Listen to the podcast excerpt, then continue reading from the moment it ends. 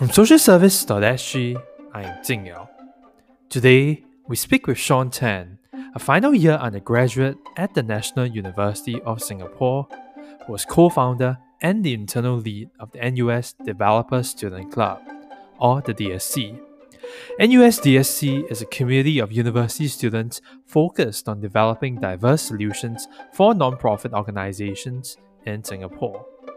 We asked Shawn about the beginnings of the club, its projects, and their expectations for the future. All right, um, Shawn. So tell me more about DSC NUS and your involvement. So, how did the group start at NUS, and how did you personally get started? Yeah, thanks Jing Yao for having me. I think DSC NUS is quite new. We started last year in August.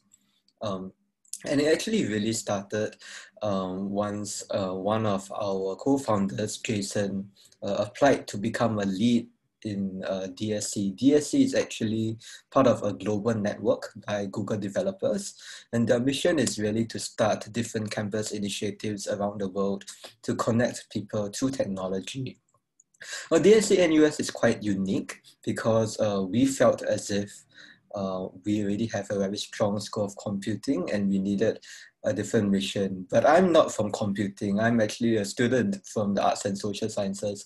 Uh, but I was the internal lead, which uh, is equivalent to the deputy president. And so how I got started was because uh, three of us came together and we decided that uh, the differentiating factor for DSC NUS would be community engagement. Uh, and because I came from the College of Alice and Peter Tan with quite extensive experience in community engagement, we decided that, hey, there's a bridge that uh, we'll need to cross together uh, and we'll be able to work on it. Uh, and yeah, that's how I got started on it. Yeah. Yeah, and the DSC, I should, I should explain, stands for Developer Students Club. Is that correct? That's right. And you also mentioned, and you just mentioned in your sharing that um, the NUS DSC chapter chose to focus on community engagement and on nonprofit organizations. So, uh, what was the broad motivation for focusing on community engagement and nonprofits or social service agencies in Singapore? I think for us, we were very clear that we wanted uh, to uh, be a bit different uh, and also to uh, make sure that we steward our resources uh, properly. Uh, and so as NUS students, uh, we do have quite a lot of resources uh, at our disposal with the career office, with the School of Computing, etc. if anyone wants to learn about technology, can easily do so. And so the, the, the thing that we wanted to do with DSC NUS was two things, to lower the barrier to entry uh, and improve accessibility for students who were not involved in tech before to get themselves into tech, um, but to also connect those who were already in tech uh, to nonprofits, and that was really to build empathy.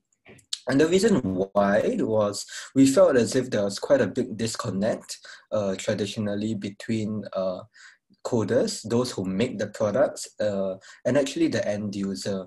Uh, and so this is actually a huge topic uh, in business. This is what design thinking is all about. But even in corporate design thinking, sometimes it is quite, uh, so, sometimes it's not really done uh, in an engaging manner. is done out of necessity. Um, and the and the people designing the products and the technologies might not necessarily fully empathize uh, with uh, what the communities are going through.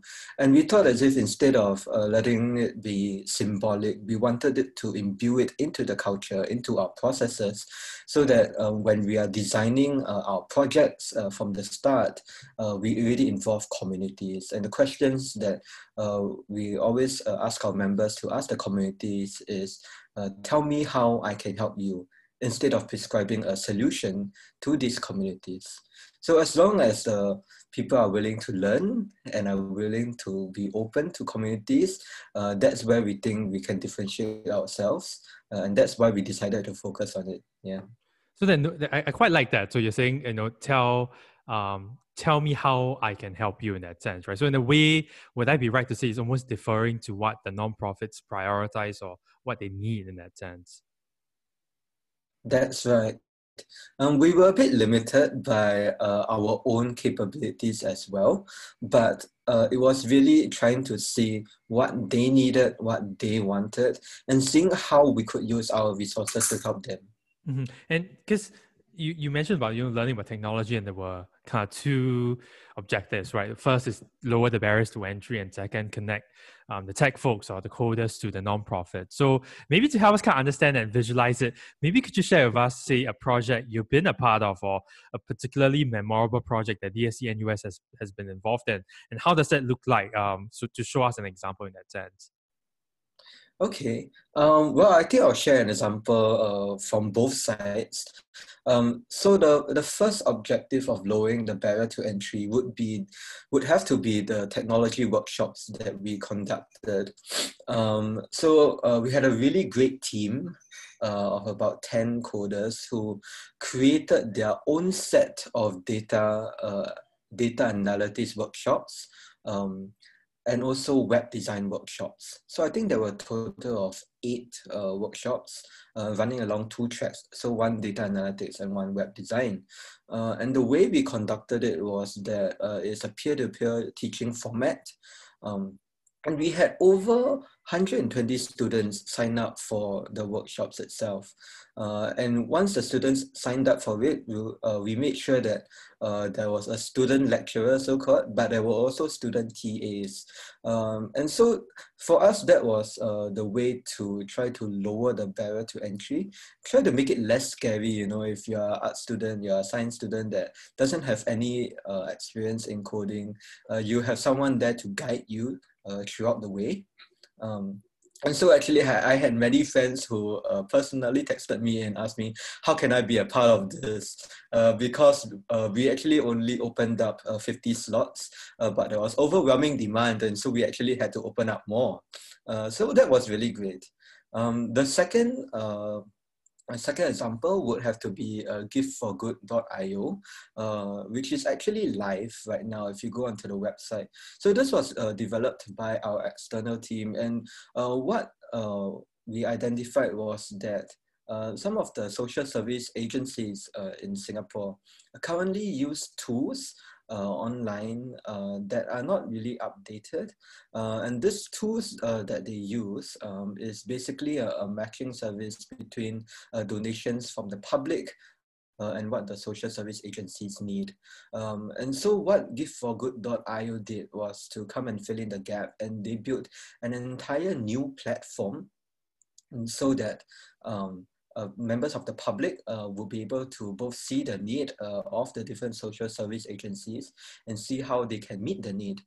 Or conversely, uh, the members of the public can list uh, what they have to give, and if any of the social agencies need it, they can request for it as well. So it's a two-way thing, almost like a carousel for social service agencies. Yeah. I mean, I was going to ask you a bit later, but I mean, because the obvious question here is, it's been, you know, the, the pandemic has been going for, for some time. And, um, you know, you, you spoke about the two examples having the workshops and then Give for Good IO for as an, as, as an example. How has the organization or the chapter adapted throughout the pandemic, given the, you know, the different needs and the restrictions that have been imposed by the government in response to the pandemic? Mm. Well, I think being a technology group helps um, simply because uh, a lot of the activities that we do can be online. Um, initially, when uh, the government transitioned to DORSCON Orange, it was quite chaotic. Uh, if I remember uh, on that fateful day at the beginning of the year, I think my hand my handphone rang no less than 12 to 15 times because everybody was panicking. Was like, oh, what are we going to do? Um, not only for our workshops and for all our other meetings that we had planned, but we also because we were in the middle uh, of planning for a Hack for Good hackathon. Uh, that was supposed to be a physical hackathon uh, and now it seems uh, quite straightforward, right? You just follow the safe distancing measures, make sure that uh, everything is in place and you'll be allowed to go on. But this is only after the dust has settled, so-called. At that time, there was everything was still up in the air and nobody knew what was going on. And so the fact that we were able to pull it off uh, is quite a miracle in itself, right? The fact that the, the faculty actually gave us their approval uh, to do everything. So I think in terms of adaptation, we really looked at the restrictions and the guidelines from both the government and NUS and asked ourselves, what are the spirit of these guidelines and how do we make sure that uh, we work around them while not contravening them? You know how do we make sure that uh, we still achieve the objectives of our activities um, while still respecting uh, everyone's safety and making sure that you know we, we follow it to the letter so I think uh, what we did was that we liaised with our partners and told them that, hey, because of the situation, uh, we need to move everything online. Um, some of the sponsorship and partnerships agreements, uh, we'll need to modify them. And actually, we had a few partners that dropped out. Um, but we are glad for uh, those partners that stayed with us that we, we were able to pull it off. Uh, and so that's something that uh, I think we can look back fondly on. And I guess you DSC NUS just celebrated its one year anniversary because it's August last year. So I guess what are some of the projects that are in the pipeline, or what are some of the plans that DSC NUS has for um, the immediate future as well, moving out of uh, you know phase two, I think, uh, of, of of the COVID measures. Yeah, so I think uh, well, the new team is really really exciting. Uh, I mean, I think they are in the midst of uh, or just concluded uh, the recruitment for the second team as well, um, and so we are continuing our Python and data science uh, technical workshops. So that's something that I'm really excited about because I personally don't know Python, so I told them that you know I might just sign up as a member instead. So try to make sure that you know I get myself equipped with those necessary skills as well. Um, but also we are going to uh, try to pilot uh, some schemes where we can help people gain insights on different skills in different industries. Uh, more specifically within the technology industry because it's so diverse. Uh, so we are going to invite speakers and try to get people to know exactly what are the skills they need. Uh, and also, of course, uh, going back to impacting uh, non-profits and uh, social impact causes, right? Applying what we know through our external projects um, and through our hackathon as well. Yeah, the work does not stop and the mission uh, will always go on. But I think because it's something that resonates so strongly with people, uh, it will continue to grow. I guess one of the you know questions that came up, and I'm interested in, in hearing from you is um, personally itself, having seen that progress for one year, including COVID as well. Um, what's been the most important lesson that you personally have have learned or or gained through this one year process? Wow, I think the most important lesson would really be to take things one step at a time and to know why you are doing it. Um, and you also need to make sure that um, you don't do things for the sake of it and don't just go through the motion, especially in uh, community engagement where we try to intentionally imbue it into our processes. Um, and so what that meant was really sitting down uh, with uh, our department heads and emphasizing it during our meetings um, but also having a lot of one-to-one meetings with our members. Um, DSC NUS uh, started off with 66 members. Um, and so essentially we had to convince each and every one of them of the importance of the philosophy and not just knowing it in their head, but knowing it in their heart as well. Uh, and so what that meant was really sharing the stories uh, of engagement and trying to make sure that um, you know they, they really internalize it. Uh, and in fact, we did try to organize quite a few volunteering events uh, that's completely unrelated to tech. You know, just uh, trying to get them to com- uh, to volunteer with the community.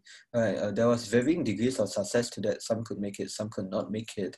Um, but it's really a slow, ongoing process, right? To just make sure that uh, people don't take the philosophy and agree with it uh, on a head level, uh, but don't live it out. Uh, and so that's something that we were acutely conscious of. We try to make sure that um, at every step of the way, they'll be like, hey, how does this uh, engage the community? Uh, how does this help the community? And most importantly, are we meeting their need or are we prescribing a solution to a need that they don't even have? That's I, I wish I could end it there, but I guess it's a final question because it's really eloquent. I guess the final question would be your main two target audiences are NUS students and nonprofits. So for those NUS students or nonprofits who are interested to find out more and to get in touch, um, you know, share how can how they can get in touch with with your team and you guys.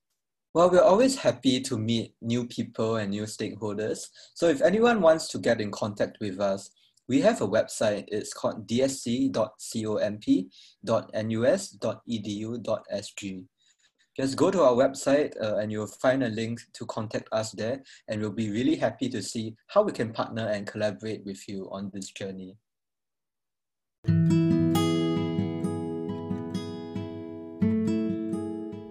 And that's all we have for today. Thank you to Shawn for joining us. To keep up with the latest content on socialservice.sg, curated for researchers, practitioners, and the general public, subscribe to our bi-monthly newsletter at tinyletter.com slash socialservicesg. Thank you very much and see you next time.